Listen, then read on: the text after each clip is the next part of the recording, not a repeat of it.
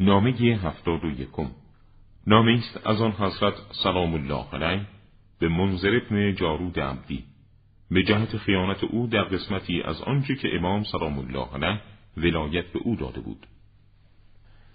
اما بعد صلاح و شایستگی پدرت مرا در باری تو به اشتباه انداخته و گمان کردم تو در هدایت پیرو پدرت هستی راه او را پیش خواهی گرفته ناگهان در خبری که در باری تو به من رسید چنین آمده که خود را از اطاعت هوایت رها نمی کنی و ذخیره برای آخرتت نمی اندوزی.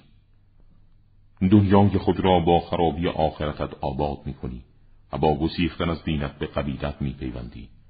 اگر خبری که در باری تو به من رسیده حق باشد شطور خانوادت و بند کفشت از تو بهتر است و کسی که صفت تو را داشته باشد شایسته نیست به وسیله او مرزی بسته شود و امری اجرا گردد یا شعن و ارزشی بالا رود یا اینکه در امانتی شرکت داده شود یا برای دریافت مالیات امین و مورد اطمینان باشد. پس هنگامی که این نامه من به تو رسید نزد من بیا به خواست خداوندی.